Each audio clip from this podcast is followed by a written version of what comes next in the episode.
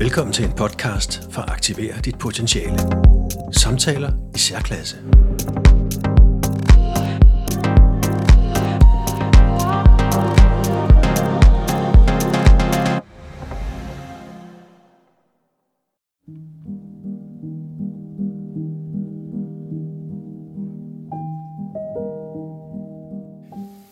Vi befinder os i Æbeltoft, i den gamle del af byen, øh, i Nedergade. Og øh, vi er hos Chai Munk, som er glaskunstner, kan man vist roligt sige, i et meget lille, meget lille hus. Til gengæld er det tilsvarende meget charmerende. Og øh, vi omgiver os med glas i alle mulige former og afskygninger. Øh, og nogle gange kan jeg se også kombineret med noget keramik. Og jeg ved, skal jeg indrømme, nærmest ingenting om glas. Men jeg synes, det er fascinerende, og jeg ved, hvor meget det betyder i uh, Chais liv. Men Chai, det kunne være, at du vil øh, starte med lige at fortælle, hvad det egentlig er, vi, vi ser her i dit... Ja, dit... Simon, det vil jeg meget gerne. Ja. du sidder nemlig i Æbeltoft Glas, og det er et lille galleri. Det er ikke mere end 32 kvadratmeter, så du har ret. Det er ikke et stort hus, men som jeg plejer at sige, det er større indvendigt, end det er udvendigt. Så, øhm, og jeg vil også lave en lille rettelse. Du kaldte mig glaskunstner. Det er jeg faktisk ikke. Jeg er kunsthåndværker. Jeg er uddannet kunsthåndværker, og det er jeg faktisk øhm, ret glad for at være. Fordi det der med at være glaskunstner, det er sådan et begreb, der er opfundet hen ad vejen. Mm-hmm. Og øhm, jeg mener selv, at kunstner, det er sådan et begreb, som øh, er forbeholdt dem, der er uddannede kunstnere. Det ved jeg godt, det kan vi få måske en diskussion om. Ikke at jeg har lyst til det, men øh, kunstner for mig, det betyder, at man har brugt tid og energi på at, at uddanne sig. Og jeg har brugt tid og energi på at uddanne mig til kunsthåndværker. Øhm, og du har ret, det er glas, det er keramik, og jeg laver også nogle print og sådan ting. Øhm, og jeg vil meget gerne fortælle lidt, lidt om det. Jeg elsker at snakke om glas. Det er en af mine store passioner. Det er det materiale, jeg arbejder med. Og som jeg har arbejdet med i, jamen det er over 40 år efterhånden. Ja. Og, og det er pudsigt nok, fordi jeg, det lå ikke i kortene, at jeg skulle, ligge, jeg skulle arbejde med glas. Det var egentlig keramikken, der var min første kærlighed. No. Jeg troede, jeg skulle være keramiker. Um, og det var fordi, at jeg på et tidspunkt i mit liv, der kom jeg til Danmark som 17-årig. Jeg er dansker. Jeg har boet i udlandet i, øh, i ni år. Så kom jeg tilbage til Danmark. Og så skulle jeg faktisk lære at tale dansk igen. Jeg havde glemt det. Og jeg havde lovet min mor, at jeg ville gå i skole igen. Og det gjorde jeg så også. Det var anden og tredje real, hed det dengang. Og det vil sige, at jeg gik to år om i virkeligheden, for at kunne øh, øh, lære at tale dansk igen. Øh, og så var jeg ret skoletræt, fordi det var også meget intense to år, for ligesom at komme op på, på niveau. Øh, og så tænkte jeg, jeg skal altså ikke hverken være akademiker eller noget i den retning. Plus jeg har altid elsket at arbejde med mine, med mine hænder. Så jeg jeg bildte mig selv ind, keramiker, det kan du blive, fordi der er altid noget ler rundt omkring, og du skal nok få det brændt, og der, øh, det, er ligesom, det var tilgængeligt på en eller anden måde, og så bliver jeg også opfyldt et behov med at arbejde med mine hænder. Så jeg, øh, jeg søgte ind på Kunsthåndværkerskolen, eller Skolen for Brugskunst, som den hed dengang, og jeg blev faktisk optaget. Og så havde jeg to år, i hvert fald med ler. Øh, på det andet år, der fik vi en introduktion til glas. Øhm, nu var lær og øh, keramikafdelingen, det var ikke kælderen på skolen, fordi det er jo kæmpe ovne, man har. Man har øh, gasovne og elektriske ovne, og det er alt sammen noget ret tungt og, og støjende, og, og det sviner, så det lå i kælderen. Og det vil sige, de havde så også bygget glas øh, værkstedet op nede i kælderen. Så vi var i samme niveau, lær og glas. Og jeg kan huske dengang, jeg gik på, på lær, Øh, keramikafdelingen, så gik jeg forbi glasværkstedet, og der var et liv og en bulleren og en, en energi derindefra. Og jeg blev altid hængende i døren og kiggede ind, fordi der var varme, og der var, der var, øh, der var, noget, der var noget hektisk, og folk de var optaget, og de var, øh, at man kunne se virkelig, der var, der var noget derinde, som var dragende på en eller anden måde.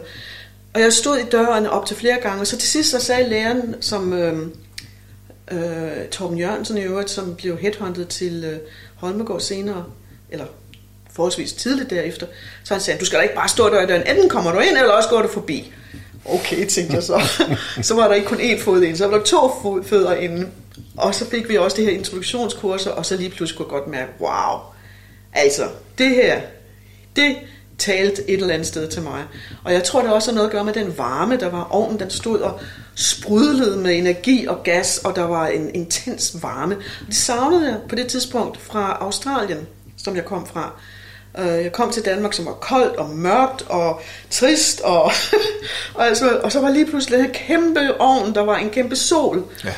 Og så var der også alle de her mennesker, som enormt begejstrede for noget. Det var nyt dengang glas. Det var jo her sidst i 70'erne. Og det var ikke så kendt, at man kunne som enkelt person lave glas. Så alle de her, der har rendt rundt og, og knoklede og eksperimenterede og hjalp hinanden, det var også en af de ting, som jeg oplevede. Det var en af, den, den, det var en af den store energier, det var. Det var den der hjælpsomhed og, og, og, og i virkeligheden pionerånd. Mm-hmm. Og det var også en af de ting, jeg har jo oplevet fra Australien. Det var, når man er som ny australier, man er immigrant, man kommer ned. Alle er i samme båd, og man, og man kommer fra Italien, Grækenland, Danmark, eller hvad ved jeg. Hvor kommer du fra? Nå, hvor skal du hen? Og hvad laver du der? Jamen, der hjælper vi hinanden. Og det gjorde man i Australien, og det gjorde man også inde på glasværkstedet. Så der var varme, der var pionerånd, ja, altså der var hele, alt det der, som jeg faktisk gik lidt og savne uden at vide det. Plus, og så var der et materiale, som var så fascinerende at arbejde med. Det var jo flydende. Det var jo ligesom forestillet dig flydende honning. Ikke, ikke det der cremede honning, det andet, du ved, den der ja. gennemsigtige honning, ikke? Ja. Samme konsistens, men det var varmt, og du kunne gøre alt muligt ved det, hvis det er varmt nok. Altså, det var simpelthen så forførende. Ja. I den grad. Og, og øh, jamen, jeg, jeg blev bidt af det, det må jeg sige. Jeg fik en eller anden øh, åbenbaring der. Og så havde jeg så i løbet af den tid også en, en svær periode, fordi jeg troede, jeg skulle arbejde med to materialer. Jeg, man kunne ikke hele tiden arbejde i glasværkstedet, der var flere, der skulle til, og man kunne ikke alle sammen være der på en gang. Så man fik tildelt nogle, nogle øh, tider. Og så tænkte jeg, så kan jeg gøre det, og så kan jeg lave lær på de andre tidspunkter. Og det gik faktisk forholdsvis hurtigt op for mig, at det kunne jeg bare ikke. Det var to forskellige processer, to meget forskellige uh, mindsets, altså for, at kom, altså for ligesom at få løst de der idéer, man mm. havde. Så jeg blev snart forvirret simpelthen. Altså, jeg sammenligner det samtidig med, at man uh, var blevet forelsket i to forskellige mænd, uh, som var meget forskellige. Men du kunne ikke få dem begge to hvorfor ikke? Ja. så tænkte man ikke, hvorfor ja. kan jeg ikke det? Ja. Så på et eller andet tidspunkt, så, blev jeg, altså, så fik jeg snakket med min øh, studievejleder, han sagde, ah, du bliver nok nødt til at vælge, fordi nu har vi også gjort det sådan, at man kan tage afgang i glas rent. Fordi før, øh, før mig, året før mig, så skulle man tage afgang i keramik og glas. Fordi det var den afdeling. Ja. Og de har så, så i deres visdom fundet ud af, at du kunne godt fremover tage afgang i glas. Så jeg var faktisk, jeg valgte så glas med tungt hjerte, fordi keramikken var jo sådan set min første kærlighed. Ikke? Men øhm, jeg, jeg valgte fordi jamen, jeg blev forført. Sådan er det bare. ja. Så.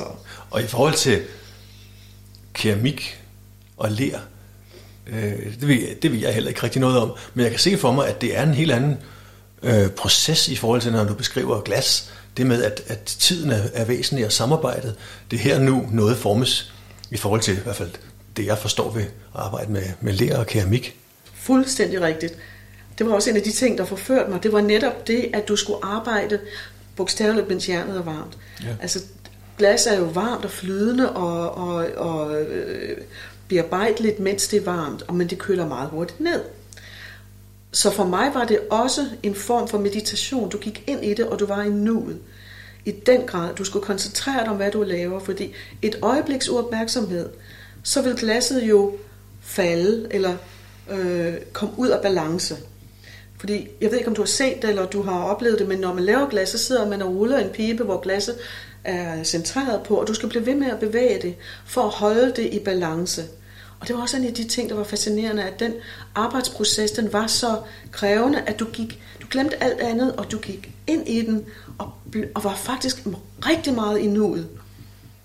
Og den, det, det samarbejde med materialet, som jeg opfatter det som, fordi du kan ikke tvinge glas til noget, eller du burde ikke tvinge glas til noget. Så, så det er faktisk virkelig at lytte, eller opleve det materiale og arbejde med det. Mm-hmm. Og jeg tror også derfor, der er så rigtig mange kvinder, der laver glas. Hvis man kigger i dag, 40 år efter, så er der rigtig mange kvinder, der har værksteder, og, øh, eller med deres mænd.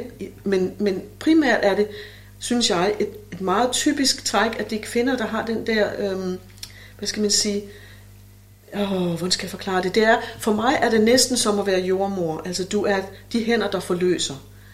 Du er med til en fødsel af noget. Ja. Men du kan ikke bestemme, om det er en dreng eller en pige på den måde. Du ved, hvad du, hvad du vil, eh, måske ikke også, når du starter. Eller det er ikke kun måske. Du skal vide, hvad du vil. Mm-hmm. Så du skal have værktøjet parat. Du skal have øh, en plan. Men der kan også opstå noget undervejs, hvor du siger, wow, det havde jeg ikke lige set komme. Tak for det. Og være så åben for det, ikke? Men, nej, nej, lige, nu ringer den her. Jeg tror, vi lige at slå fra her. Men, men i forhold til, at, om man så, altså hvor meget man kan styre selv. Øh, jeg tænker, der er mange fag, hvor, hvor man siger, at det er mig, der styrer. Mig, der bestemmer. Og så har jeg nogle værktøjer, nogle teknologier, der kan, man kan, man kan benytte sig af og sige, de skal gøre, som jeg vil have det. Men det lyder som om, at, at man er nødt til at have, øh, at simpelthen tage glas som som øh, råstof ind i ligningen og sige, det, ja. øh, hvis man ikke hvis man kæmper imod øh, det her værktøj, eller det der det der er en del af, af løsningen, eller faktisk hele løsningen, så så bliver man aldrig god øh, til at arbejde med glas. Jamen, det er fuldstændig Skal man være venner med den?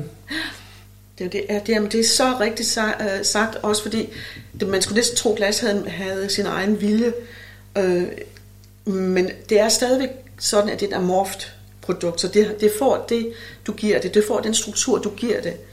Men det er stadigvæk et samarbejde, synes jeg. Det er næsten ligesom tango, som jeg er begyndt her i min, øh, i min høje alder. Det er sådan meget øh, populært åbenbart. Men der er en form for, du får fra din partner en impuls, eller en, eller en puls.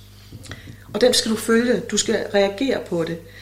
Og den, det er det samme med glasset. Du reagerer på nogle impulser som du så arbejder, og det er en del af din værktøjskasse faktisk, synes jeg.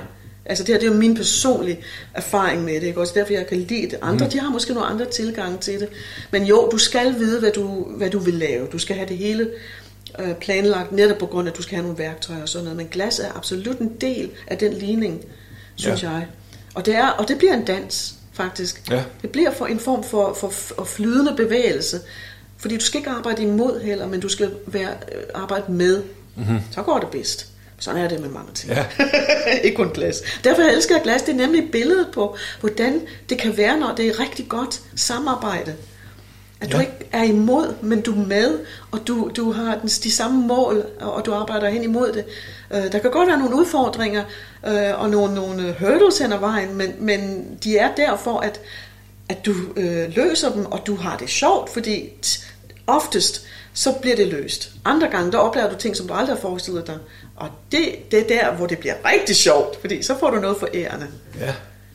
Kan man forestille sig, hvis man jo ikke, i virkeligheden ikke har øh, sans for, for glas og dets liv, at man nærmest bliver sådan en, en slave af, hvad glasset så vil, og, og mere må, må leve med det, som man nu kan få ud af det, fordi man egentlig ikke selv øh, øh, har en lederrolle. Det lyder sådan abstrakt, ikke? Nej, jeg tror, altså, jeg ved, det hvad du mener. Ja, jeg tror, jeg ved, hvad du mener. Ja, det, det, det er svært at svare på. Jeg, øh, jeg har selvfølgelig set folk, der, der har det som et fabriksarbejde. Altså, de får at vide, nu skal du lave de her drikkeglas, og du skal have så mange lavet på en dag, og så skal du hjem og holde fyraften. Og det er også okay, fordi det er et øh, håndværk, og, og det kan du også få stor fornøjelse ud af at forløse og få, og få din... Øh, hvad skal man sige, det, det, det er et job, og det, det er øh, stadigvæk et dejligt job, vil jeg så sige, for ellers havde du forhåbentlig ikke valgt det. Mm-hmm. Øhm, så der er nogen, der har en tilfredsstillelse med det, og andre, de har måske nogle andre ambitioner, hvor de netop vil udforske. Nu glemte jeg, hvad du spurgte om. Jamen, det er det der med, om, om, om glasset øh, også kan gå hen og blive herren Nå, i processen, ja. og man ja. mister sig selv, fordi man måske ja. ikke har sans for at, at arbejde med glasset, men at det, det, det så former så til det. Ja, jeg tror, det kommer med tiden. Jeg tror, ligesom alle andre håndværk, og du, du, de lærer, du lærer dit materiale at kende. Mm-hmm. Øh, I begyndelsen er det absolut glasset, der styrer. Okay. Altså, du halser efter, og du er fuldstændig sådan, hvad skal man sige, i dens vold. Men det er også ja. det, der, der gør det. Jeg elsker kaos, for eksempel, ikke? men jeg kan også godt lide, når der er, lige pludselig får jeg lidt øh, styr på det her kaos. Jeg, jeg tog ja. i min en sen alder tog jeg en uddannelse som multimediedesigner, og der fik jeg indblik i kodning bag ved for eksempel hjemmesider. Ikke? Og det er jo det samme, det er også et amorft øh, univers, hvor din kodning er den struktur, du giver det. Så den hjemmeside, ja. den er jo ikke noget før den har fået de her beskeder. Så det giver en form for, for, for, form, for, for øh, form og farver, og forhåbentlig også en funktion. Ja. Og det er det samme med glas. Øh, men det kommer med tiden. Du skal jo lære det hele at kende, og du skal jo ligesom lade dig også inspirere af det. Altså min største mm. inspiration, det er jo materialet i sig selv, faktisk, fordi det giver mig så meget. Så jo, du kan godt i begyndelsen lade glasset, det, det, der, det er det, der ligesom leger lidt med dig og styrer dig. Men mm. så på et tidspunkt, så, så begynder det at være et, et samarbejde. Ja. Øhm, og igen vil jeg så sige, selvom du, du, du er rigtig dygtig til det, så det er stadigvæk et samarbejde, og du kan stadigvæk lære noget nyt hele tiden, ja. øh, vil jeg påstå. Fordi altså, der er øh, også udvikling, selvom glas er et år 2000 år gammelt som, som håndværk og, og materiale, og de lavede nogle ting for 2000 år siden, man tænker, wow, altså, hvordan er det lige opstået det der? Men de havde jo også tid dengang, altså virkelig tid, ikke? så, øh, og der er sket meget på de her 2000 år, men i, på, i bund og grund er det næsten det samme der sker. Ja. Fordi materialet er faktisk det samme. Oh, du har nogle andre ovne, du har nogle andre muligheder og, og øh, ja, altså, og, og udfordringer, fordi nu har vi jo nogle helt andre, øh, hvad skal man sige, øh, behov i dag, øh, i forhold til, at man glas kan gå ind og løse nogle problemer, og, og det, det kan jeg huske, vi snakkede om før, at der er, øh, glas bliver brugt som et vortids materiale nu. Ja. Altså det bliver brugt til alt, ja. hvad du har med at gøre. Om det så er de briller, du skal kigge ud af, den, den telefon, du sidder med, den computer, du sidder foran, øhm, øh, den belysning, du sidder ja, i, facader, øh, facader øh, øh, telekommunikation, mm. der er fibernet, ja. der er, altså, men, altså der er ikke det snart, der ikke kan laves i glas. Øh, og, det, og det bliver udviklet til at kunne, kunne mere og mere og mere øh, tåle varme, tåle lys, øh, forandre sig. Øh, der, du ved også, der er det her glas, der forandrer sig, når du kommer ud i solen, så bliver det mørkt, altså solbriller. Ja. Altså der er så mange funktioner, som der bliver øh, tilføjet i vores, sammen med vores ud, øvrige udvikling i, i teknikkens verden. Ikke? Ja. Så øh, selvom det er basalt det samme for 2000 år siden, så er det stadigvæk meget mere nu, vi kan, vi kan udforske og lære af glas og, og med glas. Ja. Og hvis vi så vender tilbage til, hvor vi er her. Ja. Øhm, det kan være, du vil beskrive, hvad det, hvad det er for noget, vi ser. Det kan være lidt svært i ord, men, men, øh, ja. men det, er jo, det, er jo, øh, det ser i hvert fald fascinerende ud, og det er jo som sagt en sådan blanding af noget, der er rent glas, og noget, der er en blanding af glas og, og keramik, og så noget, noget print også, ikke? Jo, det er nemlig rigtigt. Altså, det er nok, fordi jeg har opdaget, jo ældre man bliver, jo, jo mere vender man tilbage til sine rødder. Øh, der er ligesom nogle cirkler, der sluttes. Og øh, som jeg forklarede før, så var ler jo min første kærlighed. Og sørger om jeg ikke vendte tilbage. Jeg har jo ikke rigtig sluppet det helt. Mm. Jeg har gennem årene også arbejdet lidt med ler øh, til forme, som jeg har slumpet i. Det er en teknik, hvor man varmeformer glas. Så jeg har sådan haft det lidt under huden også øh, igennem årene. Men her, hvor jeg så ikke har det varme værksted mere, jeg... Øh, har øh, afviklet det store apparat, og nu har jeg så mulighed for at lege mig ind forskellige steder i byen, hvis jeg har brug for at blæse. Så øh, har jeg øh, genfundet kærligheden til leret, og nu kan jeg så kombinere de to materialer. Og det gjorde jeg på et tidspunkt, fordi jeg blev så inspireret af, at vi bor i Nationalparken Molsbjerg. Mm-hmm. Og som øh, øh, lille erhverv, så fik vi tilbudt at være partnere. Det vil sige, at vi sådan hjælper hinanden med at promovere hinanden. Og så var der nogle, så var der nogle øh, foredrag, nogle rundvisninger. Vi kom over i Nationalparken og fik at vide, hvor, hvad er en nationalpark? Øh, hvorfor er det her en nationalpark? Og hvorfor ser det ud, som det gør med de her tunneller og dødishuller og jeg ved ikke hvad?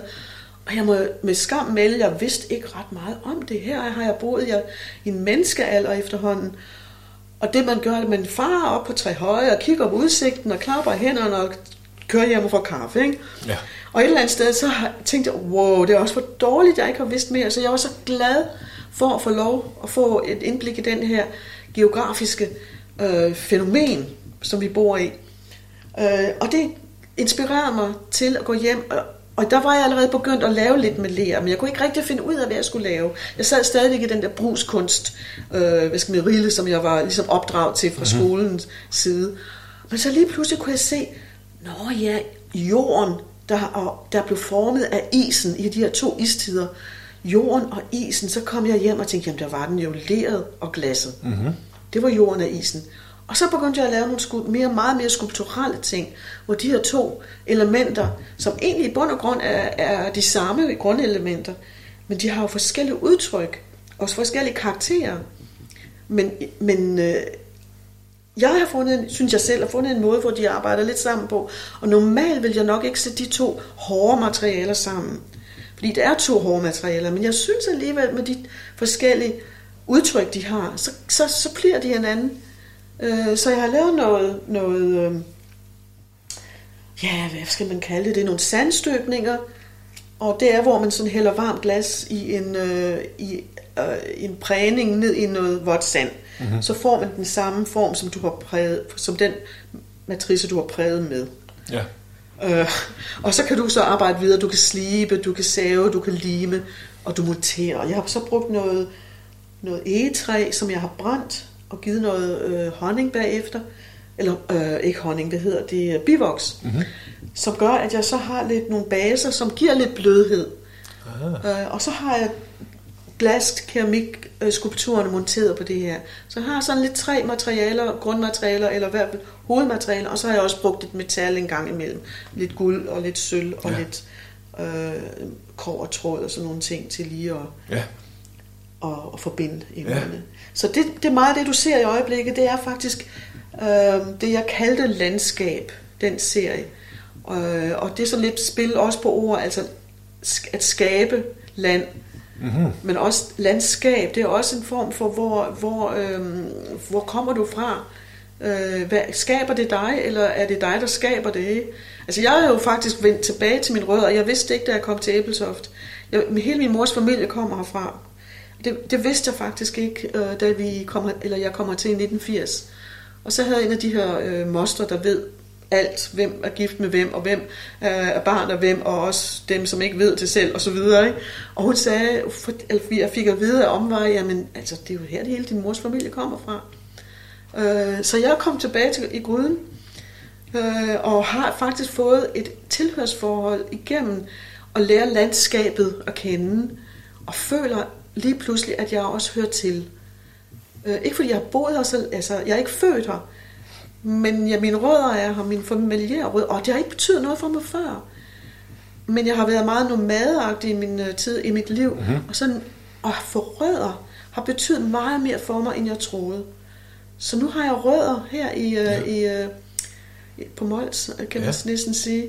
Og det giver så også udtryk for i, min, i mit uh, glas, eller min skulptur og mine værker. Ja, ja. Så det, det, du har ret, det er svært at forklare med ord, hvad jeg laver, men altså, ja. øh, det er mere ja. måske også det, jeg føler omkring det, jeg forklarer, ikke ja. også? Øhm, inden vi, øh, vi kunne tage et par eksempler på, hvad det egentlig er, du har her, men først tænker jeg, at uh, nu vi er ved det, det nære her, ja. så har du været gift med Finn Lyngård. Ja. Og øhm, øh, det kan være, at du lige skulle øh, introducere ham. Ja, det vil jeg meget gerne. Og især fordi vi sidder i et hus, som Finn har bygget med sine egne hænder. Ja.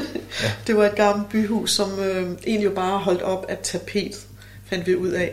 Så øh, det betyder meget for mig, de her rum, vi sidder i, fordi Finn har haft hvert en mursten igennem sine hænder. Finn var, han døde for 10 år siden, øh, han var også håndværker i, sin, i, i sit, øh, hvad skal man sige, i sjælen. Og så havde han også en stærk øh, kunstnerisk over. Han kom fra Skive øh, og var ud af en familie, som var øh, murer. Så da hans far kunne se, at nu var Finn ved at være en, voksen, en halvvoksen knægt, hvad ville han så være? Og Finn sagde sådan meget øh, ærligt, han vil gerne være maler. Mm-hmm. Og øh, så opfattede faren det, som han ville være husmaler, ja. så han kom i lære som husmaler. Det var ikke så lige det, Finn mente. Sidenhen kom han så ind på Kunstakademiet og blev faktisk startet der som, øh, som kunstmaler. Og da han gik der, så fik han øje for keramikken. som også var i kælderen, og som han så blev bidt af. Så han blev faktisk keramiker i virkeligheden. Altså han droppede faktisk det der med at male, øh, i hvert fald de år. Og så blev han fuldblods keramiker, og finder meget kendt øh, som keramiker. Han har skrevet mange bøger, mm-hmm. og faktisk en af de bøger, han har skrevet, øh, Keramikkens håndbog, det er en af de bøger, der blev brugt sindssygt meget i Danmark som øh, en lærebog. Både for private, men også på seminarier og mm-hmm. så folk, der i øvrigt er blevet keramikere.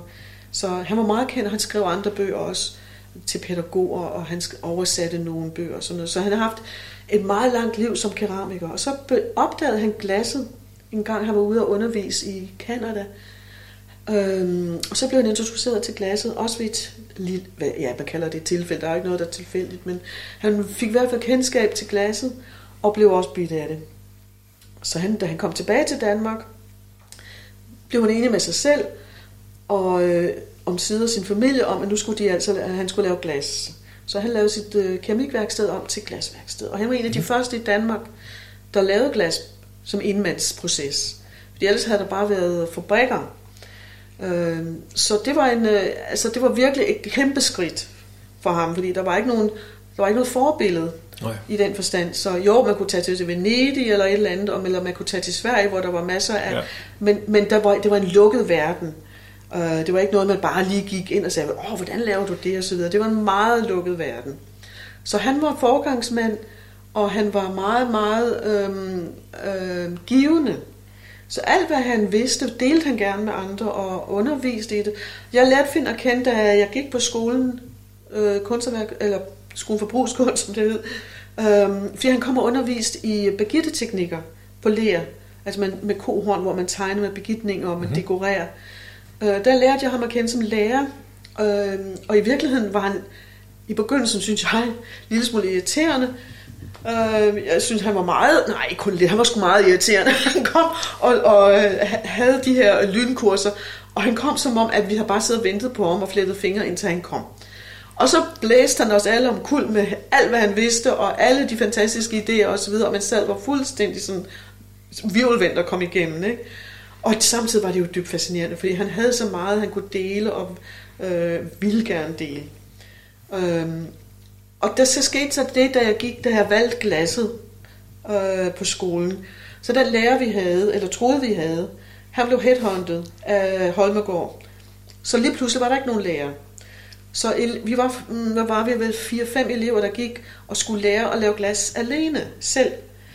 Øh, en af dem var Pete øh, Honner. Han øh, fik sidenhen Baltic Sea Glass på Bornholm. Og øh, den anden var en, der hedder Sigrun. Hun tog til Island og lavede det første glasværksted på Island sammen med sin mand. Øh, der var et par flere, men vi gik, i hvert fald Pete, Sigrun og jeg, vi gik meget og, og hjalp hinanden med at lære at lave glas. Øh, det var virkelig at være pioner, synes vi. synes virkelig, vi opdagede den, den dybe tallerken. Så heldigvis så i løbet af den her tid, så fik Finn øh, mulighed for at træde til og lære os glas. Fordi han havde jo i sit øh, værksted derhjemme lige den her lille, øh, hvad skal man sige, forspring for os. Fordi han gik også og lærte sig selv at lave det. Ja. Og han havde jo heller ikke nogen sted, at kunne gå ind og lære det. Nej. Og han var faktisk i gang med at lære og, at skrive en bog, hvordan man laver glas. Fordi det var den, han savnede, den bog. Ja. Så det kunne han jo skrive, mens han selv lærte det. ja, selvfølgelig. Ja, og det er meget typisk Finn. Han, øh, han, når han bygger hus for eksempel, så laver han også tegningen, eller hvad skal man sige, altså, ja, tegn, øh, hvad hedder det, planerne, efter huset er bygget. Fordi så passer det jo, ikke? så først laver han huset, og så laver man tegninger. Så Finn kom ind i glas på et tidspunkt, hvor vi så havde gået og leget lidt og, og brændt os en hel masse, og så begyndte han ligesom at dele af den viden, han havde. Der lærte jeg ham lidt bedre at kende, fordi så blev han en mere direkte lærer. Han, kom, han var ikke fuldtid, men han kom en gang imellem. Og så da jeg var på det sidste år, der fik jeg så, jeg var over på Bornholm og arbejde, der var to værksteder i gang derovre på det tidspunkt. Det her, det var en tid, hvor der var faktisk, man kunne tælle værkstederne på en hånd. Det var også derfor, det var svært for mig at vælge glas, fordi man kunne slet ikke forestille sig, hvordan man skulle bruge det bagefter. Nej. Hvad ved du? Du kan jo ikke komme ud og arbejde nogen sted, fordi du går ikke ind på en fabrik og mm. arbejder. Der, altså, kan du lave et værksted selv, altså, og med hvem? Ja. Øhm, det var virkelig en svær beslutning, fordi der var ikke nogen forbilleder. Øh, og på det tidspunkt troede jeg faktisk, at jeg skulle tilbage til Australien. Så øh, det var endnu mere svært for mig at forestille. Så alt, hvad jeg lærte mig selv dengang, det var enmandsglas, kaldte man det. Jeg skulle kunne lave det selv. Nå. Og man skulle ikke tro, man havde nogen til at hjælpe sig. Nej. Og det var faktisk heldigt, fordi det var sådan Finn også arbejdet. Øhm, så der var meget, vi kunne lære og, og, og bruge ham til. Det sidste år, der fik jeg øh, godt nok arbejde på Bornholm, øh, eller havde arbejde i udsigt, vi havde været der året før, et halvt sommer. Men så kom Finn og spurgte øh, mig og en anden elev, der hed Janus Valentinovic, om vi ville arbejde for ham den sommer. Og jeg tænkte, åh, oh, oh, to jobmuligheder. Men så må jeg indrømme, der blev jeg sådan lidt tænkt, Finn Lyngård, ham kan jeg nok lære mest hos. Øhm, så jeg valgte at sige ja tak, uden at vi måtte vide, hvad det var næsten. Og så hen ad vejen fik vi at vide, ja, men øh, det er det mørke Jylland, vi skal til. Nej, det sagde han ikke, fordi han var selv for skive. Men altså, vi fandt ud af, at vi skulle til Æbeltoft. Æbeltoft? Hvad er det? Hvor henne? Øh, Ja. jeg, havde ikke, jeg havde ikke tænkt over det før. Og øh, det viste sig så, at han havde lejet et værksted af en, der hed Do Milds Granslund, som er Mikas mor, mm-hmm som faktisk har startet et lille værksted øh, sammen med en, øh, en øh, medstuderende, hun har mødt i Sverige. Og der havde Finn jo på det tidspunkt, som jeg ikke vidste på det tidspunkt, han er faktisk i gang med en skilsmisse, så han havde brug for ligesom at få nogle, øh, nogle nye rammer omkring sit liv. Så han lejede det værksted, men han manglede jo nogen til at hjælpe med at, at lave noget glas. Og så sagde Janus og jeg, ja tak, det ville vi gerne. Jeg skulle så lige være færdig med min uddannelse, jeg skulle lige igennem eksamen, og så kom jeg så til Æbeltoft også. Og der havde drengene været, og drengene, det er fordi Finn, han havde en japansk assistent, der hed Mutsu, og Janus, han kunne godt tage fri fra skolen, så de var over, og de havde bygget en ovn, og ligesom gjort klar til, at der skulle laves glas. Og jeg kom så, jeg tror det var 14 dage, tre uger senere, efter jeg var færdig med min, med min eksamen, og så kom jeg over. Så var vi fire. Vi startede øh, den sommer i 1980, og, lavede, og begyndte at lave glas her i Æbelsoft. Og jeg troede jo bare, det skulle være en sommer. Øh, så skulle jeg tilbage til Australien, og øh, det var egentlig også det, der var ligesom lagt op til. Det var sådan en sommer, en sommerfænomen, hvor nu skal vi bare lave noget glas, og vi skal have det sjovt. Og, øh, og jeg fandt så ud af, at øh, det var et fantastisk sted, det her Æbeltofter. Der var natur, der var vand, der var skov, og jeg var jeg havde boet i København i, ja, de første, der havde jeg boet siden 71, øh, og savnede faktisk rigtig meget at komme ud i naturen, øh, for jeg elskede at være i naturen i Australien i øvrigt.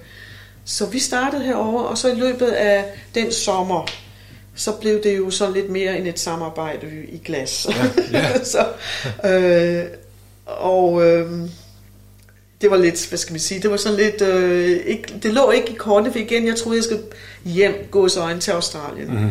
Men jeg kunne da godt se, der var et eller andet her, vi havde en, øh, et eller andet, øh, der var noget kemi, og vi havde nogle fælles øh, referencer også. Øh, jeg er født i Hobro i øvrigt, det er jo ikke så langt for Skive, men, men vi havde et eller andet, finder jeg, som, som øh, gjorde, at vi, vi, vi, vi, vi, kunne, vi kunne bruge hinanden til et eller andet. Ja. Øh, så det blev en lang sommer, 40 år efter sidder man her. Ikke? Ja. så jeg kom, jeg kom ikke tilbage til Australien. Og finder jeg, vi havde så... Øh, øh, jeg var meget hans assistent, kan man så sige, fordi øh, det var det, han, han havde brug for. Mm-hmm. Um, og det var Janus og Mutsu også. Så vi arbejdede syv dage om ugen, øhm, og havde åbent på værkstedet, og øh, ingen fjernsyn, og vi, vi, vi brugte byen og, og, og omgivelser, som om vi kun skulle være en sommer. Så det vil sige, at vi havde ingen, tog ingen hensyn til noget eller nogen. Øh, og havde nogle fede fester. Nogle rigtig gode fester her i, øh, i Nedergade. Ja. Øhm, og så blev jeg øh, ud over sommeren. Janus skulle tilbage til skolen, og Muto havde en familie i København. Men øh, vi fortsatte med at lave glas, og det udviklede sig, hvor jeg sådan på et tidspunkt fandt, skulle finde ud af, om jeg ville tilbage til Australien, eller om jeg vil blive her. Fordi jeg kan, det er jo igen, altså livet er en lang række af valg hele tiden. Ja. Så det blev mand eller land. Det blev som mand. så, Ja. så øh, efter, øh, ja, jeg tror der gik otte år, så blev vi gift. Ja. Så, så, så overgav jeg mig. Ja. Det tog otte år. så, Og, og Finn, han, øh, han har jeg aldrig mødt, øh, men han står for mig som sådan en, øh, ligesom, øh, godfather of glass. Øh, øh, det er som om, at så vidt jeg ved, har han også været øh, med til at grundlægge Glasmuseet her i byen. det ikke rigtigt? Det er fuldstændig rigtigt, fordi da han så øh, flyttede mere permanent til Æbelsoft, og det gjorde han, fordi han, han blev så skilt. Og det var jo under øh, opsejling, før jeg kom ind i billedet, vil jeg lige hilse at sige. Øh, så han havde øh, muligheden for at flytte hertil, og det gjorde han. Han købte faktisk huset af Do. Og så havde han rigtig mange papkasser med glas stående. Øh, fordi han var en af de første, der lavede glas i Danmark. Men der var også andre kolleger rundt omkring i Europa, og især i Sverige og Norge og sådan noget. Og de fandt sammen en gang imellem til nogle seminarer og sådan noget, så de, en af de ting, man gjorde dengang, man byttede gerne produkter. Ej, hvor er den fed, den Jamen, skal vi ikke bytte? Jo, jo, jo, ikke? Og så byttede man, så du får noget af mit, jeg får noget af dit, så han havde rigtig meget sådan, øh, kollegers glas stående. Øh, og så på et tidspunkt, så øh, sagde jeg for sjov, ej, det er næsten som at være et museum, det her. Og så sagde jeg, ja, pudsigt nok, jeg har faktisk tænkt om, at jeg ikke skulle lave et museum. Ja. øh, og det var så starten, kan man sige, til den, øh, til, til den plan, han, han øh, øh, udklækkede. Det var, at der skulle være et museum for glas. Det skulle være i Æbelsoft, fordi nu boede han her. Ja. Og, så hvorfor ikke? Og det museum, det skulle være anderledes på den måde, at det var ikke øh, museumsfolk, det vil sige kuratorer eller akademikere, der sad ligesom og bestemte, hvad der skulle være, eller penge på for den sags skyld. Mm-hmm. Det var folk selv, dem der lavede glaset, der skulle bestemme, hvad der skulle være i ja. det museum. De skulle selv øh, vælge de ting, der skulle repræsentere dem. Så det er, grund, det grundtanken øh, ved museet. Det er, at man er sin egen kurator. Og så gik han i gang med at skrive til alle sine kolleger rundt omkring i verden. Og jeg mener skrive, fordi det var før computeren det her. Så han sad hver aften på sin øh, lille skrivemaskine og klik, klok, klik, klok, klik, klok med to fingre. Og så skrev han rundt til en hel masse, om de ikke nok ville støtte det her museum, som ikke var endnu. Der var ikke nogen bygning. Mm. Men der var en idé. Og Finn kunne få det gennemført, fordi de, de kendte Finn, og de kunne lide ham. Ja. Han var en iværksætter også. Han var, og igen det der med at kunne dele. Han var også rigtig god til at dele viden og, og, og øh, sin begejstring. Og han var også god til at organisere. Øhm, han ville have været en frygtelig general. Han har sikkert øh, haft en gang i en krig hele tiden, fordi han var så god til det. Ja. og, og, og, og få folk begejstrede og til at følge ham. så, og det var det, han gjorde. Og det var sådan, Glasmuseet kom op og stå i virkeligheden. Det var, at der var folk, der ligesom syntes, det var da en meget sjov idé, det der. Øh, og byen og øh, de der, hvad, skal, organisation, hvad hedder de der, øh, Lions og Nå ja. Rotary, ja. og, der var også Handelsstandsforeningen og så videre. De blev faktisk fadere til mm. Glasmuseet.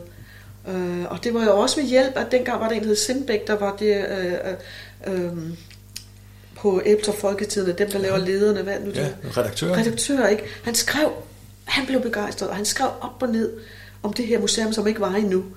Og så var der en borgmester dengang, der syntes, åh, åh hvad, hvad, hvad, hvad snakker vi om her? Ikke? Han var jo grisehandler, det var Jens Åge. Så han synes, det var da lidt pushet det her, men han skulle høre lidt mere. Og så efterhånden, som det spredtes, tankerne, og Finn blev interviewet i radioen, så lige pludselig, så blev tanken, det blev mere og mere materiel. De ting, man sender ud, ja.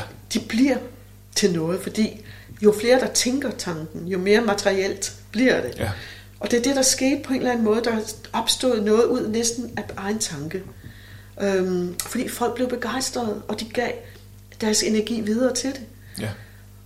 Og der var så en masse, hvor skulle det være hen, her museum, og der blev kigget på huse, og øh, der var jo ingen penge heller. Men Erling øh, Rasmussen fra Kvadrat hørte også om det her, fordi Finn var nede og kigge på det gamle kvadrat, som nu er øh, værtshus, det der hedder, øh, øh, lige over for museet, hvad nu det hedder... Øh, hvad hedder det? Podiet, ikke? Jo, præcis. Ja. Dengang var der også diskotek, ja. eller træskoteket, som vi kaldte det. Ja. øhm, og der var, der var øh, ledigt, før det blev det. Og det havde været et ismejeri, og så havde Kvadrat haft det. Mm-hmm. Og det stod ledigt. Og Finn var nede og kigge på det, men så hørte Erling om det, og han sagde, nej, det er blevet solgt, men hvad er det her? Du snakker om et museum. Og så blev tanken igen udvidet. Og så gik Erling Rasmussen også ind i det. Plus han havde nogle andre folk, der var gode til sådan noget at mm-hmm. øh, organisere, og måske og, og, og, og øh, i det hele taget for byen. Han var jo respekteret stor skatteyder kvadrat. Det vil sige, lige pludselig var der også en, måske lidt mere substans i det, ja. i stedet for ham der, den halvskøre kunstner fra København. Ikke? Ja. Så lige pludselig så var der øh, noget opbakning, og øh, folk rundt omkring i verden, de øh, skrev under på, jamen de vil gerne her museum. Så det var det, han havde findt at komme med. Det var en hel masse underskrifter og, og løfter om at sende noget glas. Mm-hmm. Øh, og så på et tidspunkt, så blev øh, tolvboden dernede ledig. Som, ja. øh, og tolvboden, det var fordi en gang i gamle dage havde vi jo tog, der kom, ja. og der blev læsset af nede ved øh, tolvboden, tingene skulle fortoldes og så videre. Øh, og det hus, gamle har Kampmannshus, som er så smukt, det blev delt op i to, så frigatten fik den ene halvdel til kontor og sådan, og det var før de havde deres mm-hmm. øh, kontor derovre, og så fik Glasmuseet øh, og den anden halvdel, så Jørgen Petersen og Finn, som er to stærke øh, hangorillaer, de, øh, de måtte lige sådan finde deres, øh, hvad skal man sige, øh, over et par snaps, så fandt de så ud af, hvordan no. det skulle fungere, og de var fantastisk øh, til at finde ud af at, at få det op at køre dernede. Ja. Og så på et tidspunkt, så fik frigatten jo også deres egne kontorer, og så blev ja. Glasmuseet fik lov til at få hele bygningen. Ikke? Ja, plus så der, en tilbygning jo. Ikke det kom så med tiden, ja. ikke? Ja, det gjorde det, fordi øh, Glasmuseet kom op at stå. Ja. Øh, og der blev sendt glas hertil øh, fra hele verden. Hele verden. Og der var en kæmpe åbning med folk fra hele verden, ambassadører fra hele verden, og dronningen blev protektor ja. protektrice. Ja. så så den tanke, øh, som var mange år undervejs, den blev, jeg tror det var i 8, var det, nej, hvornår var det 6? Ah, nu kan jeg snart ikke huske det mere. Tidlig 80'erne. Mm-hmm. Så blev det officielt indvidet. Ikke? Ja. ja. Og man må sige, at, at øh, i hvert fald uden at jeg ved så meget om glas, så, så er der ufattelig stor koncentration af, af glaspuster her i området. Det er der. Øh, ja. Det er vel nærmest øh, epicentret for, for glaskunst i, i Danmark. Ja, lad os sige det. Er det altså, jeg kan det, huske en gang, at øh, nu, nu kender jeg glasfolk øh, som, øh, som nogen, øh, det er de sidste, der går hjem fra byen. Ja. De skal nærmest skubbes ud. Ja. Øh, det, det er vældig festlige mennesker. øh, og jeg kan huske en gang for nogle år siden, hvor der var øh, det årlige glastræf i Æbletoft. Og der, der kom vist 105 mennesker. Øh, de kom simpelthen alle sammen. Ja. øh, og, og, og man må også sige, at her i området, der er jo virkelig mange glasfolk. Og, og så, så sjovt nok, så er det typisk, øh, jeg ved ikke om det er altid, men stort set altid par. Og det giver vel sikkert også mening, kunne jeg forestille mig, i forhold til, hvordan man, øh, hvis man nu sidder i, i glasriget i Sverige, øh, så møder man den udkårende der, og udover det, så er det også praktisk, hvis kunne jeg forestille mig i forhold til, hvordan ens hverdag er indrettet, at man rent faktisk er to om det? Jamen, du har fuldstændig ret. Det er en lille købmandsforretning. Altså, det er mor og far butikken, ikke? Altså, øh, glas, det er jo ikke et job, det er et livsstil. Mm-hmm. Fordi du har en ovn, der kører hele døgnet. Du kan ikke bare slukke tænden, altså hvis det er varmt glas, ikke? Ja. Fordi glasset skal smelte om natten, typisk. Det øh, skal helt op i en 12, omkring de ja, 11,5 til 1200 grader. For at det bliver klart og luftfrit, så skal det stå og koge. Det koger ikke, men det er sådan, boblerne bliver drevet til overfladen, så der ikke er det, vi kalder lus i. Det er ah. de der bitte små bobler, ikke? Øh, og så om morgenen, så tænder du på din afspændingsovn, så går du ned og får morgenmad, mens den kører op til de her 500 grader cirka. Og det er, det er den kolde. Altså det er den ja. 500. ja, det er der, hvor du køler glasset ja. ned. Ikke? Så den skal jo lige tændes, så du er parat til at gå ind og arbejde, og så går du ind og arbejder, og det er så dumt at lave glas alene. Det er noget af det dummeste simpelthen, fordi glas det er et arbejde, som er oplagt til, at man skal være en lille team. Og hvis du kigger på værksteder i øh, fabrikker og sådan noget, der er der også små teams. Der er en mester, der, er en, der sidder i bænken og retter alle, alles fejl til sidst, og så er der alle de andre, der har deres helt specifikke funktioner. Det er nærmest som hjernekirurgi. Øhm, fordi du skal vide, hvad du skal, og du skal have parat, øh, alting parat, og så skal din assistent faktisk være et skridt foran dig hele tiden. Det er sådan en forlængelse af ens øh, hjernestamme. Ja. Altså, ja. Ligesom, ligesom med tandlægeassistenten. Ja, altså, de ved lige, hvornår man skal yes. suge. Fuldstændig rigtigt. Øh, og det er det, der er så fedt, fordi den, du arbejder sammen med, det bliver nemlig sådan en symbiose. Altså, du, du kører på den samme bølgelængde, ikke? Øh, og det er også vigtigt, at du finder en, du kan samarbejde med, uden for mange ord, fordi du har ikke tid til at sidde og forklare, Nå, nu skal vi have det der værktøj, som skal ligge der, og det skal så, og du, har ikke, du snakker ikke så meget, fordi øhm, glasset køler hurtigt, og det, du skal arbejde igen i nuet. Mm-hmm. Øh, derfor er det så vigtigt, at du har den her gode dansepartner, som, som, som øh, ved, hvad der foregår. Selvfølgelig kommer det også med, med rutinen, det er klart, ikke også?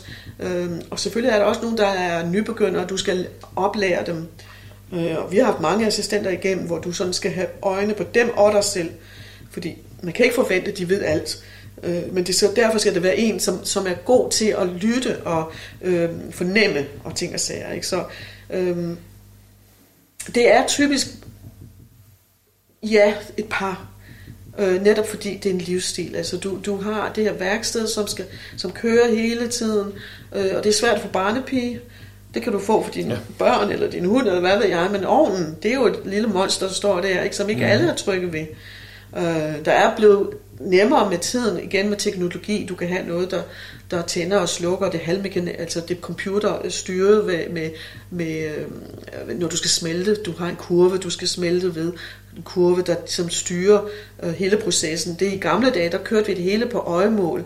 Du lærte en flamme at kende via dens farve, om den var blå eller gul eller klar. Altså, så vidste du, hvad temperaturen var. Vi havde ikke sådan noget til at starte med, så det hele det var meget gefyl. Ja. Det var gas, og det var luft. Blandingen, det måtte ikke være reducerende, det måtte ikke være oxiderende. Så det var nogle helt andre ting, du skulle være til stede. Og især i begyndelsen, hvis der var tordenvejr og sådan noget, så kunne det godt være, øh, øh, hvad hedder det, så slå, strømmen svigtede, og så slukkede ovnen. Og så kunne du risikere, at ovnen gik i stykker, fordi hvis glaskøler får hurtigt ned, så vil det jo trække alle de materialer, der er i ovnens, øh, det vil trække det sammen, og så vil det revne, og potten vil revne, og alt muligt. Ikke? Ja. Så du skulle være til stede hele tiden.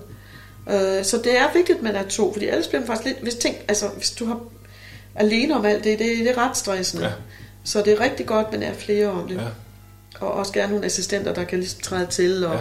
og aflaste og sådan ja. ting. Ikke? Så det er typisk, at øh, der er mange værksteder, hvor du ser øh, et par. Ja. Der er også folk, der arbejder alene, og så finder man nogle gode assistenter, man, man, øh, man svinger med, og kan lide at høre de samme musik og sådan noget. Ja, altså, og ja det, fordi det er jo et, virkelig et tæt partnerskab. Det er det. Og man, ja. altså, det kan jo både sige som en del af løsningen, hvis man rent faktisk holder meget af hinanden. Øh, men jeg kan også se for mig, at, at, øh, at, at der også hurtigt kommer nogle roller. Måske en, der, der tager den, eller har den naturlige chefrolle. Ja, det er jo ikke sikkert, at den anden øh, tilsvarende synes, at det, det er passende, at, at du altid skal bestemme. Ja, det er fuldstændig rigtigt. Der skal være en kaptajn på skibet, øh, eller en chefkok. Ja. Og det er, det, det er en... Øh, det er en aftale, man har, fordi den, der er i bænken, den, der, den, hvis produkt bliver lavet den dag, mm-hmm. det er den, der bestemmer. Okay. Fordi du har en rolle, enten er du assistent, eller også er du den, der bestemmer. Altså, ja. Du kan ikke være begge ting. Uh, hvis jeg var assistent for Finn, jamen så gjorde jeg, hvad han bad om, og hvad han ville, hvordan han ville have det. Selvom jeg kunne godt i mit stille sind tænke, ej, det ville være nemmere, hvis man gjorde sådan eller sådan. Men det, det, det, det kunne godt være, at man kunne snakke om det bagefter, og på en forsigtig måde, men, men øh, øh, typisk er det, der er en, der, der bestemmer, og ja. så den anden rendyrket assistent. Um, og det fungerer okay, fordi de aftaler er der, og dem er man enige om. Ja. Um, og det gør det sikkert også nemmere, hvis man så netop ved, at det er sådan her, det er. Ja. Og der er ikke noget ja. andet i det.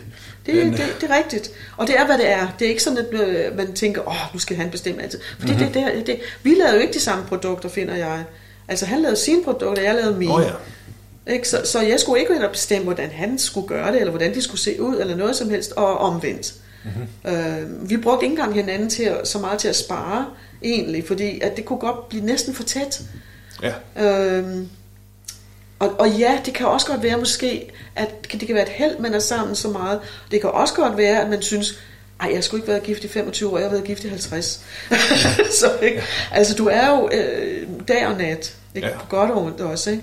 Ja. Øhm, så jeg var på, vi var begge to rigtig glade for, når vi havde nogle andre ting, vi skulle finde undervist stadigvæk, eller var øh, ude med udstillinger, og, det, og sammen med mig, jeg havde også nogle... Øh, perioder, hvor jeg underviste noget, eller jeg havde nogle udsmykningsopgaver, hvor jeg tog væk og sådan noget. Og det var rigtig godt for os begge to, fordi så kom vi til at savne hinanden. Og så kom man tilbage og havde noget input. Nå, hvordan var det så? Hvem mødte du? Hvem snakkede du med? Og gud, så havde man noget nyt at snakke om, ikke? I stedet for, ellers vidste vi jo godt, hvad der var foregået den dag, ikke? Ja, det er svært at, at sige, nå skat, hvad har du så ja. oplevet i dag? Ja, nu skal du høre, min chef, han var simpelthen så dum, ikke? Ja. Men altså, det er bare så fedt, fordi det, hvis det er godt, så er det godt. Okay. Det er det, altså, fordi du, altså, du, du, du, øh, du overgiver dig også til det der, ikke? Altså, det er en, en øh, ja, det, det, det er berigende på mange måder. Mm-hmm. Det, det, det er også okay, det kan godt slide, men så må man jo finde ud af, hvordan man så også får de der pauser ind imellem, ja. og man savner hinanden ja, ja. og sådan nogle ting. Ikke? Så det fungerer. Jeg tror, at de fleste, der arbejder sammen i dag, det er et, et øh, ikke, det er ikke en nødvendighed, det er et, det er et, et, et, et ønske. Okay. Altså, ja. Det er det sådan, man vil have det. Ikke? Ja. så, og så, jeg vil også sige, på et tidspunkt, der skulle jeg, da jeg udviklede mig til at var bedre til at lave mine egne ting, der fik jeg et større og større behov for at være øh, kaptajn, altså sidde i stolen. Og der blev vi så enige om, at vi skulle have øh, en anden assistent, der kunne hjælpe os på... Fordi Finn var ikke nogen god assistent. Han havde alt for mange tanker i gang, og han havde museet, han skulle tænke på. Han havde, ok, han havde sit eget... Mm-hmm. Han var ikke vant til at være assistent. Han var vant til at være ham, der styrede. Han var generalen, ikke? Ja. Så hvis han skulle være min assistent, så var jeg ikke altid sikker på, at han ville være der. Nej.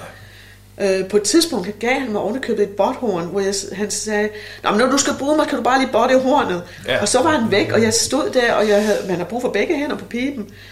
Øh, og jeg, jeg tænkte, okay, hvis jeg botter det her horn nu, kan jeg jo være sikker på, at han... Ej, det var ikke godt. Det var absolut ikke godt. Øh, så vi blev enige om, at vi skulle have en assistent, som kunne hjælpe os hver især på skift. Ja. Og så har vi haft mange indover, også her fra byen. Mm. Mika, øh, som oh, ja. er Dos datter, hun blev også vores assistent på et tidspunkt øh, i nogle omgange. Øh, Louisa og Henrik mm-hmm. dernede. Louisa har været igennem. Tobias var ikke assistent, han var mere sådan, vi hørte ind til de mere svære opgaver. Øh, ah, der har været flere, ja. som vi, vi har haft gennem værkstedet, også, også uden for Æbelsoft. Ikke? Ja. Øh, Vicky, som nu er øh, leder af skolen på Bornholm, øh, hun var ikke mere end 15-16 år, da hun kom til os og var her i nogle år. Og så til sidst må vi sparke hende ud, fordi vi sagde, Vicky, du skal lære noget mere, end hvad vi kan. Du skal ud til nogle andre, der kan noget mere og noget andet. Ja. Øh, og så ja. måtte vi sparke hende ud ja. af redden. Ja.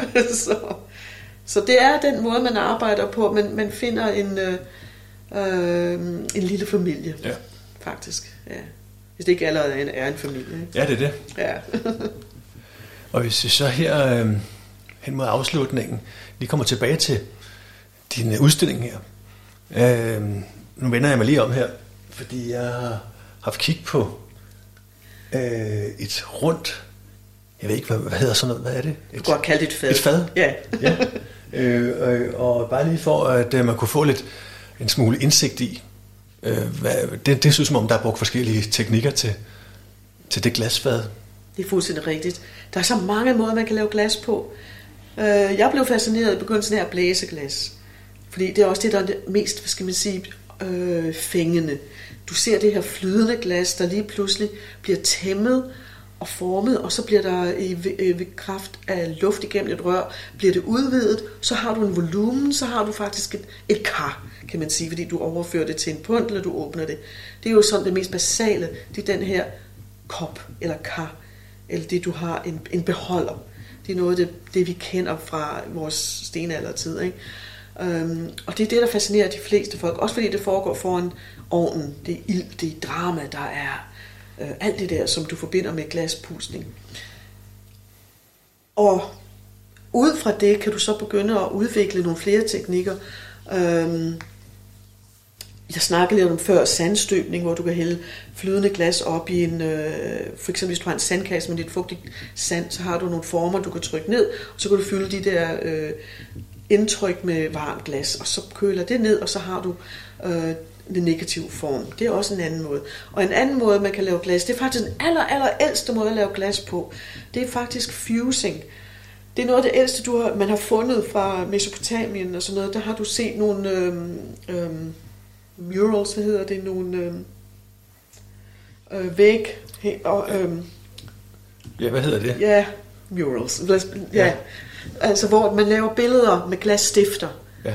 Og det er noget af det ældste, man kender til, altså hvor man har set, øh, hvordan øh, farvet glas bliver sat sammen. Mosaik. Øh, Mosaik, ja, slags. præcis. Øh, og det har man jo lavet så langt tilbage, som man næsten kan, kan øh, beregne tid. Ikke? Øh, og det har, det har udviklet sig igennem tiderne, og så blæsning er kommet til senere. Så, ja, så igen er man kommet tilbage til en af de der teknikker, som er fusing, det vil sige varme for øh, øh, fusionering, det vil sige sammensmeltning af glasstykker. Mm-hmm. Øh, og det har de også brugt meget i Venedig. Ja. Øh, og det tog jeg så op, da jeg gik på skolen, fordi jeg tænkte, ja okay, øh, man kan blæse, og det er centreret omkring et punkt, men kan man også ikke centrere det omkring et punkt? Mm-hmm. Og øh, hvorfor skal det være rundt hele tiden? så, ja. så jeg begyndte at lege med den, og så kunne man se nogle gamle bøger. Det var også før internettet, det her jo. Øh, så gik man ind på biblioteket og fandt nogle gamle sort-hvide billeder, og fandt ud af, jamen jo, der er noget, der er firkantet, der er noget, der ikke er, har et, sen, sen, et center. Mm-hmm. Der er noget, der er firkantet også, ikke? og der går ud over den her øh, hvad skal man sige, begrænsning, der ligger i, at det er centreret omkring en pipe.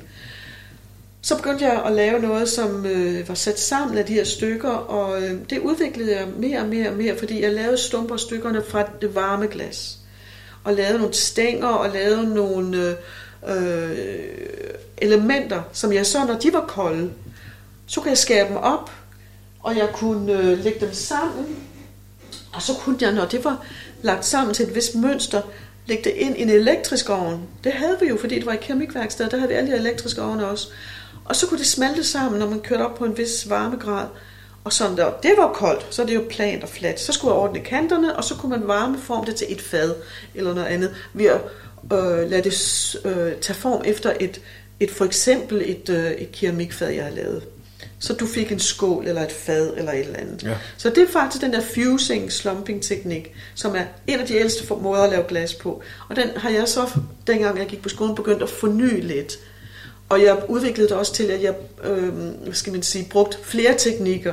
For eksempel at det fad, du henviser til, det er faktisk et blæst fad. Aha. Øh, som jeg så har lagt nogle elementer på. Det vil jeg ikke kunne lave i et blæseteknik, fordi de stænger, der ligger indvendigt i det fad, det er fire stænger, der ligger på tværs. Øh, det kan man ikke lave, hvis man blæser, fordi det ligger jo på den indvendige side. Mm-hmm. Og når du blæser, så er den indvendige side jo på den indvendige side. Ja. Altså. Så fadet er åbnet, jeg har lagt de stænger på, smeltet dem halvvejs ned, kølet, sandblæst, og så øh, formet i øh, en, øh, en moderform. I sidste altså for at få den her, ja nu siger jeg det Kurve. lidt plat, sådan et øh, parabolform.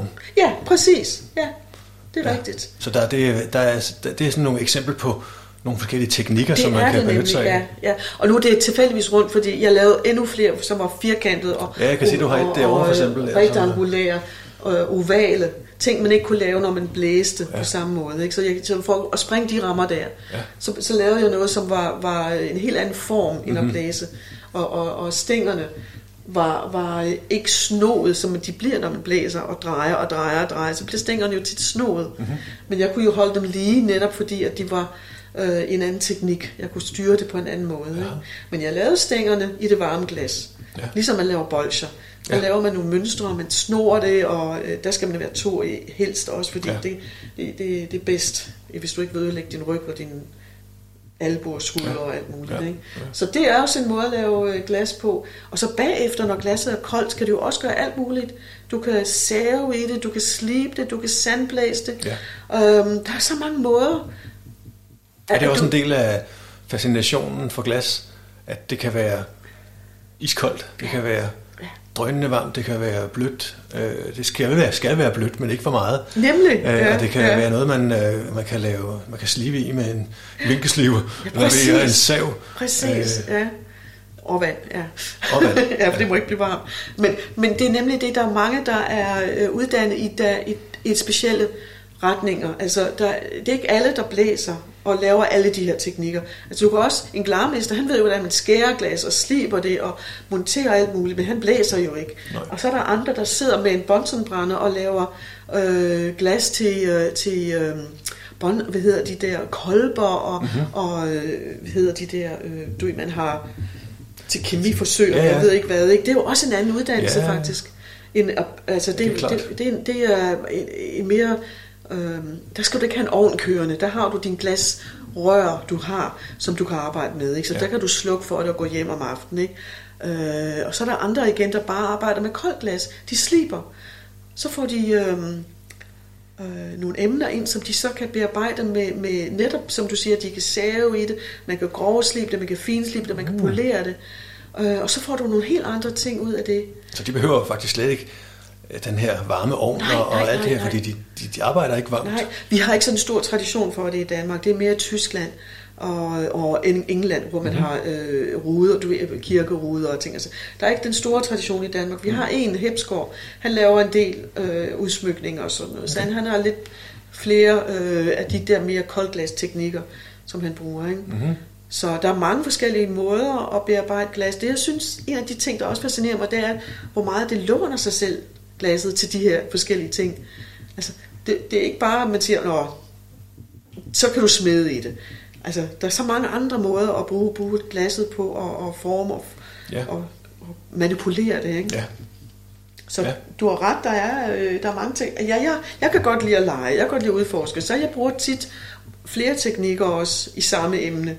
Øhm, det sidste, jeg laver, det har nok ikke været så meget at blæse, fordi min ryg vil ikke sidde i bænken mere på den måde, jeg har gjort.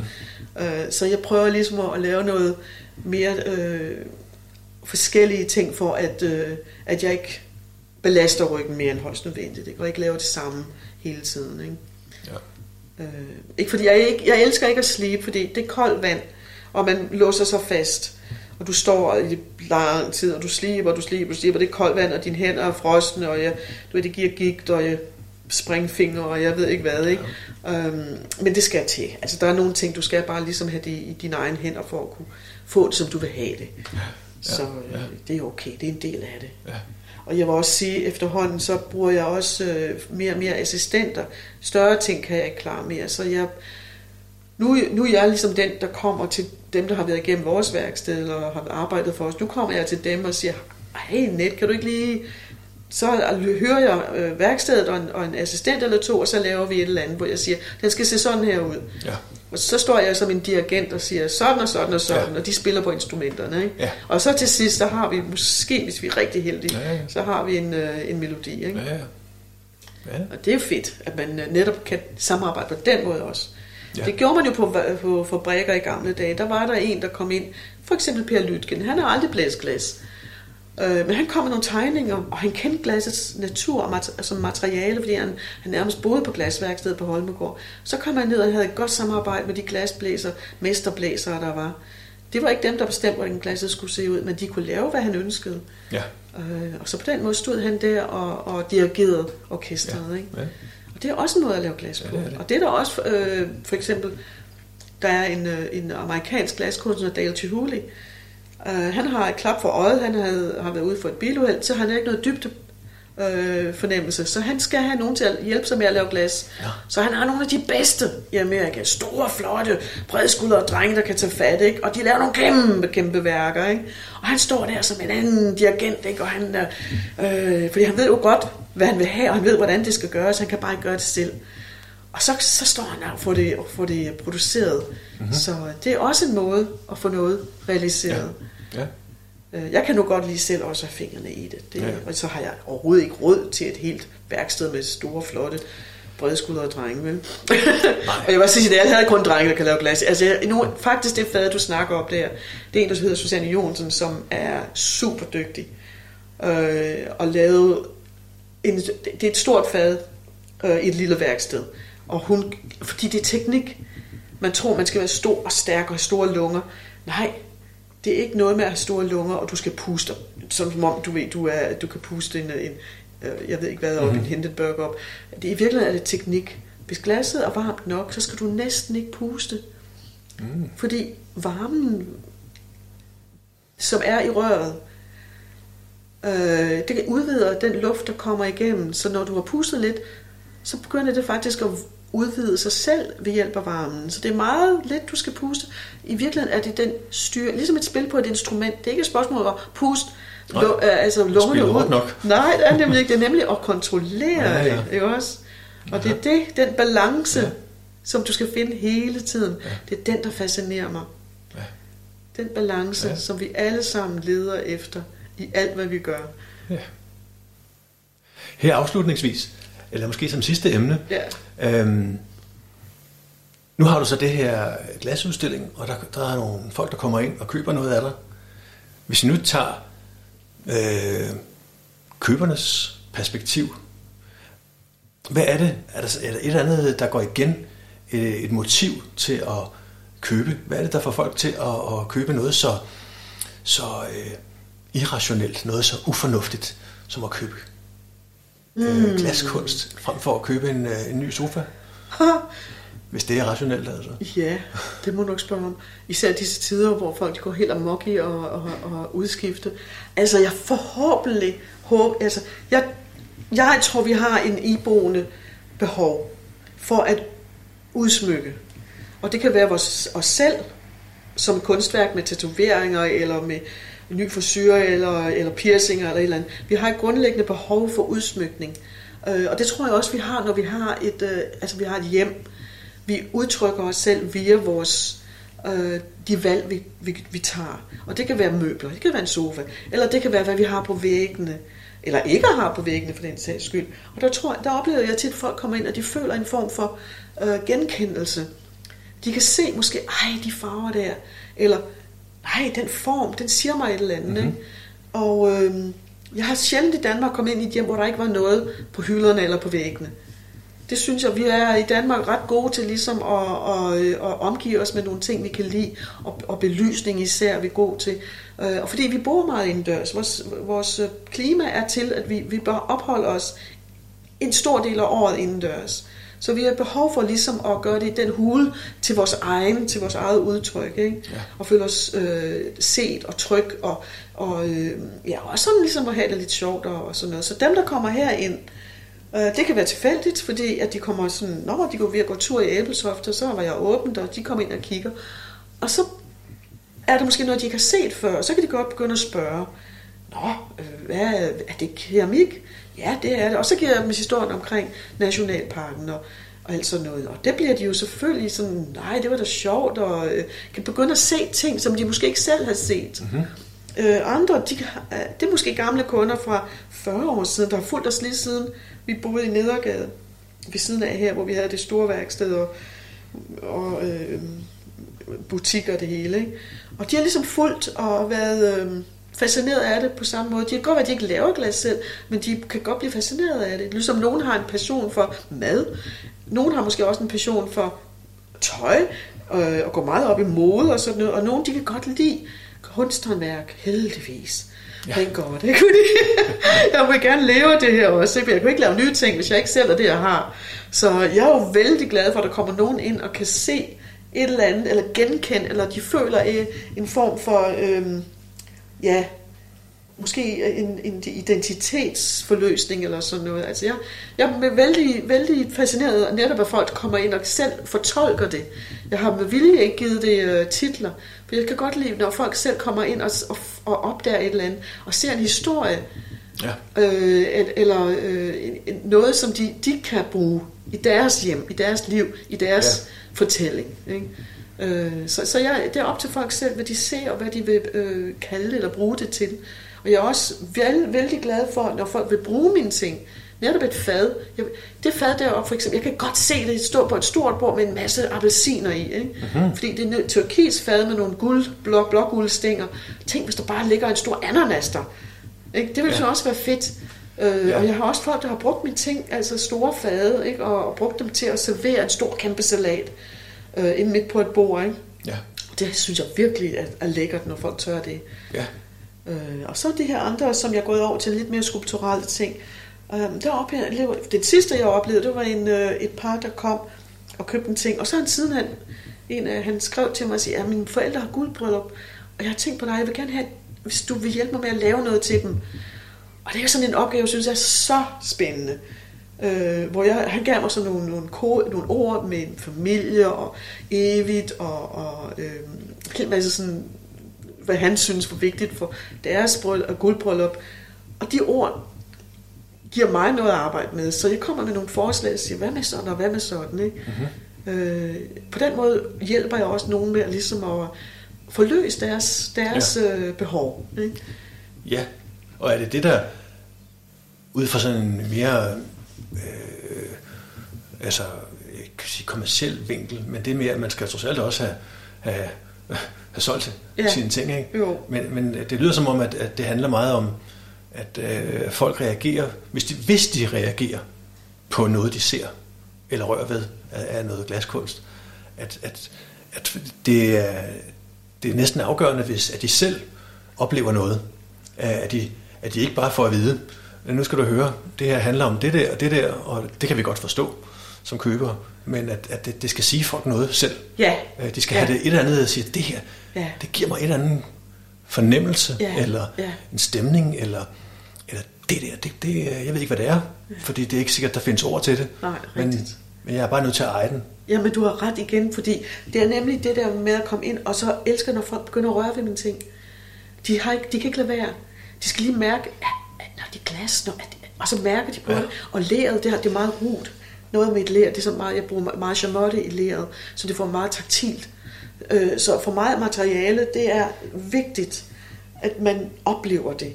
Og ikke kun med øjnene, men, men, men netop, at man rører ved det. Mm-hmm. Øh, og, og, og vækker sanserne, så man igen oplever en form for øh, og, øh, næsten barnlig begejstring. Øh, fordi vi har, vi har siddet i en sandkasse, vi har leget med sand, eller vi har været ude og røre ved øh, sten, eller eller Man kan ikke lade være nogen gange, man skal lige mærke efter. Ikke?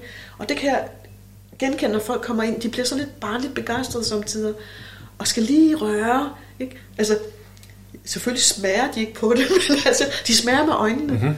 Og det, det er også rigtig lækkert for mig, at de, at de kan se, hvad jeg, hvor jeg vil hen med tingene. Jeg vil gerne have, at folk rører og oplever og bliver, og bliver nysgerrige på ting. Ja. Og det, det, det er en af de ting, som jeg synes er vigtigt, at vi stadigvæk er nysgerrige, også så længe vi lever. Og hvis, folk, hvis jeg kan vække en nysgerrighed i folk, mm-hmm. øh, hvor de bliver begejstrede, ja. og, og, og vil gerne opleve mere af den slags. Ikke? Ja. Og jeg har nogle, øh, nogle af mine værker her, det er dem, jeg kalder varter, fordi de hedder faktisk varter i naturen. Oh, ja. Det er ligesom sten på sten på Ja. sten. Jeg har så noget, hvor det er keramik og glas, keramik og glas, og så videre. Og så kommer folk ind, og jeg kan se på deres smil, at de genkender den opstilling. Ja. Fordi det har man set i naturen, eller på billeder, ja. På fjernsyn, eller et eller andet, hvor man stabler sten på hinanden. Ikke? Ja. Og der kommer en lille form for genkendelse. Og det har man også gjort som barn, man stabler ting, fordi det er en, det er en udfordring. Ikke? Ja. Øh, og så kommer den der, hvor de er sådan, Nå ja, ikke? der kommer en, et minde op, og en, og en, og en, øh, et, øh, en genopblusning af noget begejst, barnlig begejstring. Mm-hmm. Det kan jeg godt lide, og Ja. det håber jeg også, at folk går herfra med. De behøver ikke at købe det. Jeg elsker, når de tager punkten op og lommen, når de køber noget, og, jeg, og, jeg, og de får et nyt hjem, mine ting. Ja. Kommer hjem og får en, en, øh, folk er så begejstrede, at de gerne vil eje det. Ja. Og det er også selvfølgelig nødvendigt, hvis jeg vil fortsætte ikke, som, som øh, kunsthåndværker, det er, at der er en, en, en, en udskiftning af tingene, at de kommer videre, så jeg kan have ja. råd til at lave noget nyt. Ikke? Ja. Men, men i det hele taget, øh, jeg kan ikke leve af folks begejstring, det er klart. Nej, nej. Men jeg, det er en del af gamet, det er, at jeg opdager, at, at der er nogen, der, op, der får en oplevelse, der får en, øh, en, øh, en øh, hvad skal man sige, en, be, en, en, en begejstring også, Ja. og en nysgerrighed bliver vækket. Ikke? Fordi sanserne, det er jo vores eneste adgang til verden. Øhm, og det, med, at du siger, at øh, jeg, jeg stussede lige, sådan, fik et lille, øh, gav et lille gip i kroppen, da du sagde, at når folk rører. Ja, For det, det plejer at være sådan noget, det jeg ser her, det plejer at være sådan noget, der er lidt forbundet med, at der står en kustode. Ja. Øh, han lader som om, han ikke kigger, men jeg lover dig, han kigger. Du skal ikke røre dig. Nej, det er Hvis du nærmer dig, så træder han lige et skridt frem og beder dig om at lige træde skridt tilbage på Ja. den anden side af linjen der. Det er rigtigt. Men hvis nu øh, vi leger med tanken om, at, at sanserne er vores eneste adgang til verden, er det så også, giver det, gør det det nemmere for kunderne, og for dig i virkeligheden, at I kan handle sammen? Fordi de rent faktisk har mulighed for at, at sige, det ser super glat ud, det der, den der, samtidig med, at der er noget, der er ro lige ved siden af. Må jeg have lov til at røre? nemlig. Ja. Og, det, og det er dejligt, når folk de har den der... De, de lige træder over den tærske, som de har oplevet før. Ikke at røre, ikke Ja. røre. Ikke? Og især når det er glas. Og jeg især begejstret, når der kommer børn, og de øh, folk, forældre, de bliver fuldt ikke røre, uha, ikke bang, bang. Ja, ja. Og så har jeg en, hvis det er en god dag, og, og de er ordentlige mennesker, og ordentlige børn, jeg kan se det med det samme egentlig, ikke? så får de lov til at sidde på gulvet, og så lægger jeg så et håndklæde eller et eller andet, og så får de lov til at sidde med en ting nede på gulvet, og så får de lov til at røre det. Fordi det er ikke, og værre, og værre er det heller ikke. Nej. Vel, altså går det i stykker, okay, så går det i stykker. Altså, ja. Det er mit ansvar, hvad jeg gør. Men hvis de ikke får lov til at røre, så går de herfra, de her stakkels unger, de bliver også frustreret. Ikke må, ikke må, mm-hmm. nej, nej, nej, hele tiden, ikke, ikke at røre. Og det begynder, så begynder de at komme hænderne i lommen, og overført også. Øh, Og det er ikke meningen. Vi skal række ud, og vi skal række ud efter hinanden, og røre ved hinanden, og ting, og der, altså, det, og det er det hele, vi skal have lov til at... Selvfølgelig med ansvar, ikke? Og det er også der, hvor jeg står. Det er mit ansvar. Jeg giver lov øh, til det her. Og børnene, de er meget, meget bedre til at passe på, end man tror. Øh, det er forældrene, der virkelig man skal passe på, at de siger, ah, pas på, og så bliver alle nervøse og går fra, og jittery, og hvad ved jeg, ikke? Ja, det er vigtigt, at vi, vi rører. Det er vigtigt, at vi får, bliver ved med at, at fornemme og have den der, øh, ja, hvad kalder man det? Øh, ser med øje, ser, ser med fingrene. Ja. Ikke? Ja, Øh, fordi det er en helt naturlig del af, af verden, og ja, også af glasset og de andre materialer, du arbejder med. ja. Det synes jeg var et godt sted at, at afslutte. ja. Tusind tak uh, til jer for at Selv du tak, Simon. Det var en fornøjelse at få lov til at snakke om glas. Spændende. det er